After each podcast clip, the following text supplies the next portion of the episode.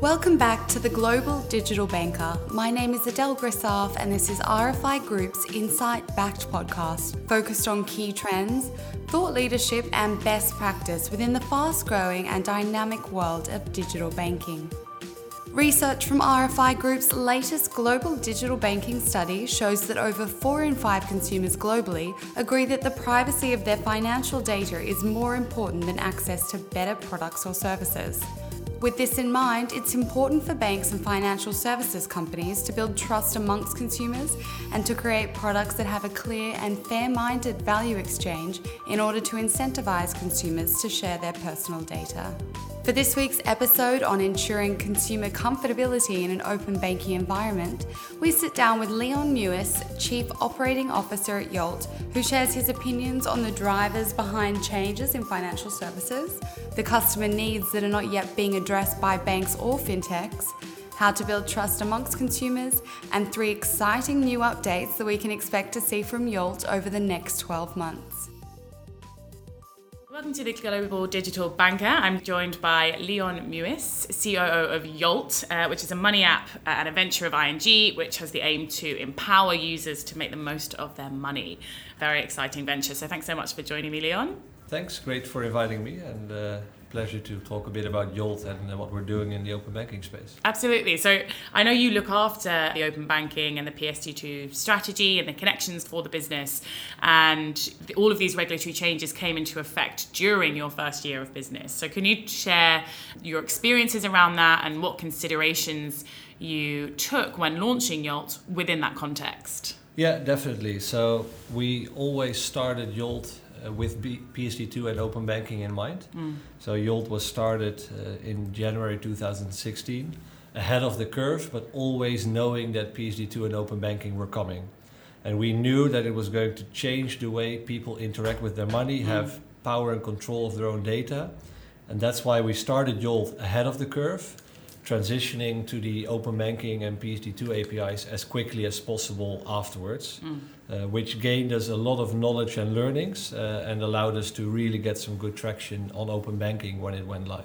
And so, how has your business trajectory developed then in the past few months post open banking implementation?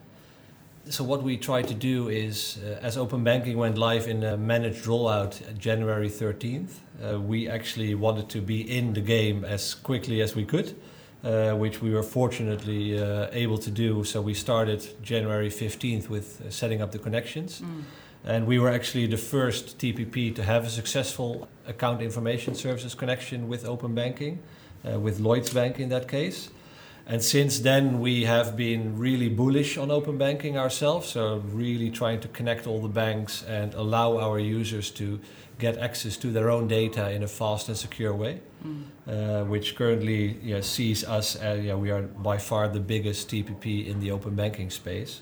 And that's you know what we strongly believe what open banking does for our users that actually gives the power and control mm. of their data back to the user. So it's not the bank telling them anymore how to deal with their money, but they can actually empower themselves through platforms like Yolt to be in control of their data, share it with any platform they like, and then you know, be in control of their own money. Mm. And you certainly have a head start in this market, which it's very impressive. Lots of people are looking towards you.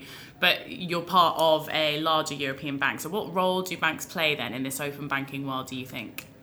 Yeah, so we strongly believe that the main benefit for users of opening up the data is that they have the power and control of the data. Then this you know, can imply that there will be platforms such as Yolt that sit in between the bank and the user and yeah, that's obviously where we want to play. So mm. we, you know, we want to be a bank agnostic platform, giving our users an honest and clear view of what's best for their money. However, it doesn't mean that there will be no relationship between the user and the bank because the banks still develop the products. They develop the current accounts, the mortgages. So we actually are of the opinion that we should cooperate with these banks mm. then for them together provide the best experience and the best products uh, for both our users. So I think there will be a bit of disintermediation on the daily banking interactions. So users can more easily check their balances across different accounts in one simple app, such as Yolt. Mm. Uh, but then for less frequent transactions, such as a mortgage, you know, they might still gain insights from a product, a platform like Yolt. However, they will still buy the product from the uh, eventual bank. So that relationship will still exist. Yeah. But on a daily basis, we believe it will move a bit to the background so much innovation happening, and it could be argued that a lot of it's coming from regulation. It could be driven by customer experience. Is it just the need for the industry to catch up with other industries um, that have gone through this digital revolution? Uh, but what do you think are the main drivers to the changes that are happening in financial services at the moment? Yeah, the user is driving the change because all we as fintechs are doing is trying to solve user problems and user needs. So if there's no user problem, then there's no need for existence of your fintech. Uh, and obviously, it can be the case that a user doesn't know they have a particular problem, like you know, who needed an iPad before it actually existed. Mm. Uh, however, you know, I think it's still user-driven, and if you know, it doesn't catch on with the user or the specific user problem is not met by a specific service, then the change won't happen. So, it's really getting traction from a user standpoint, I think is the, is the main driver, and then mm. obviously the banks being obliged by the CMA order to open up the data, that obviously propels it, but it's a means to an end. Mm.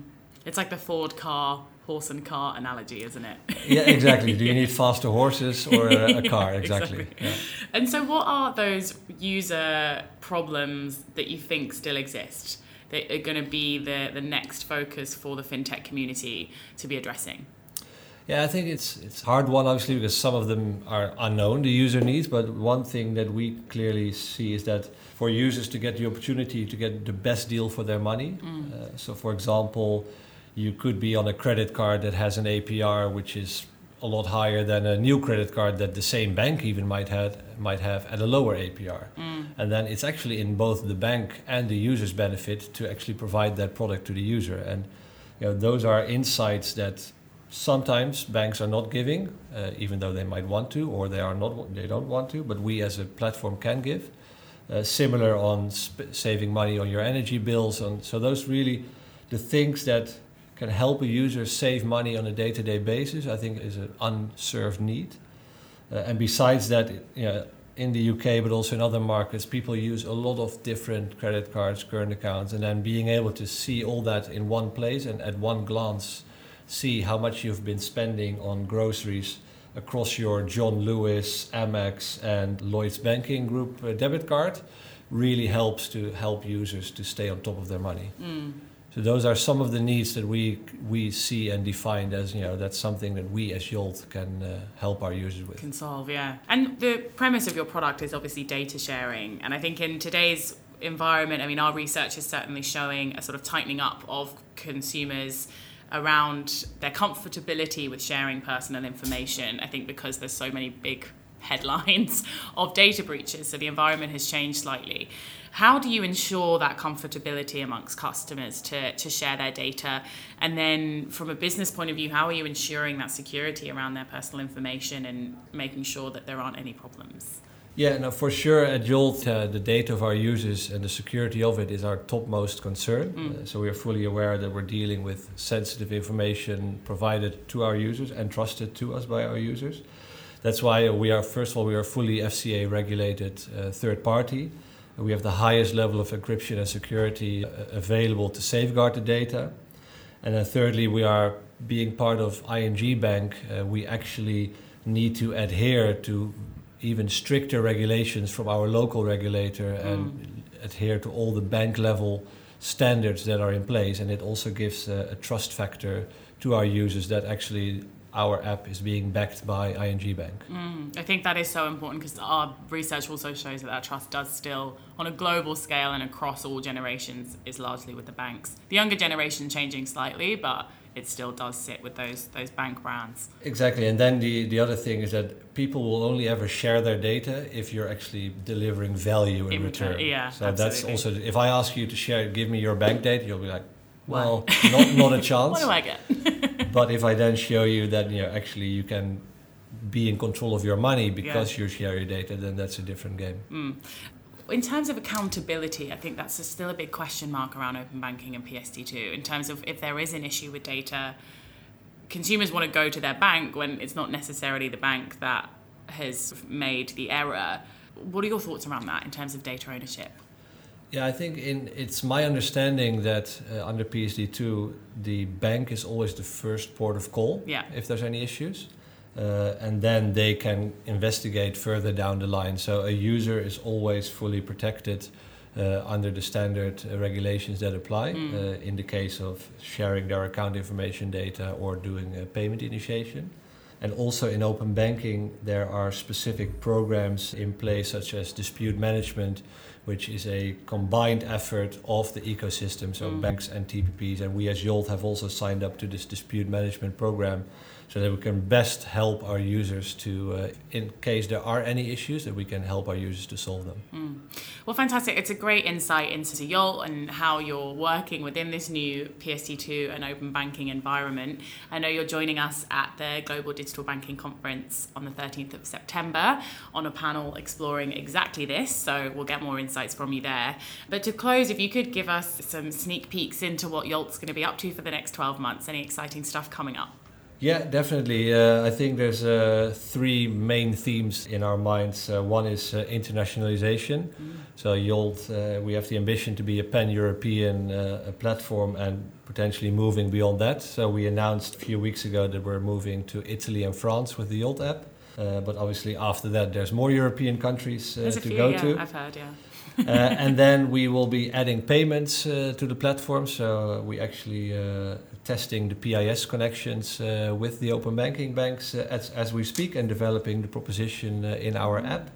So that should be coming, and then also expanding the partner platform to really get traction for our users to uh, start saving money and get the best deal for their money. Mm.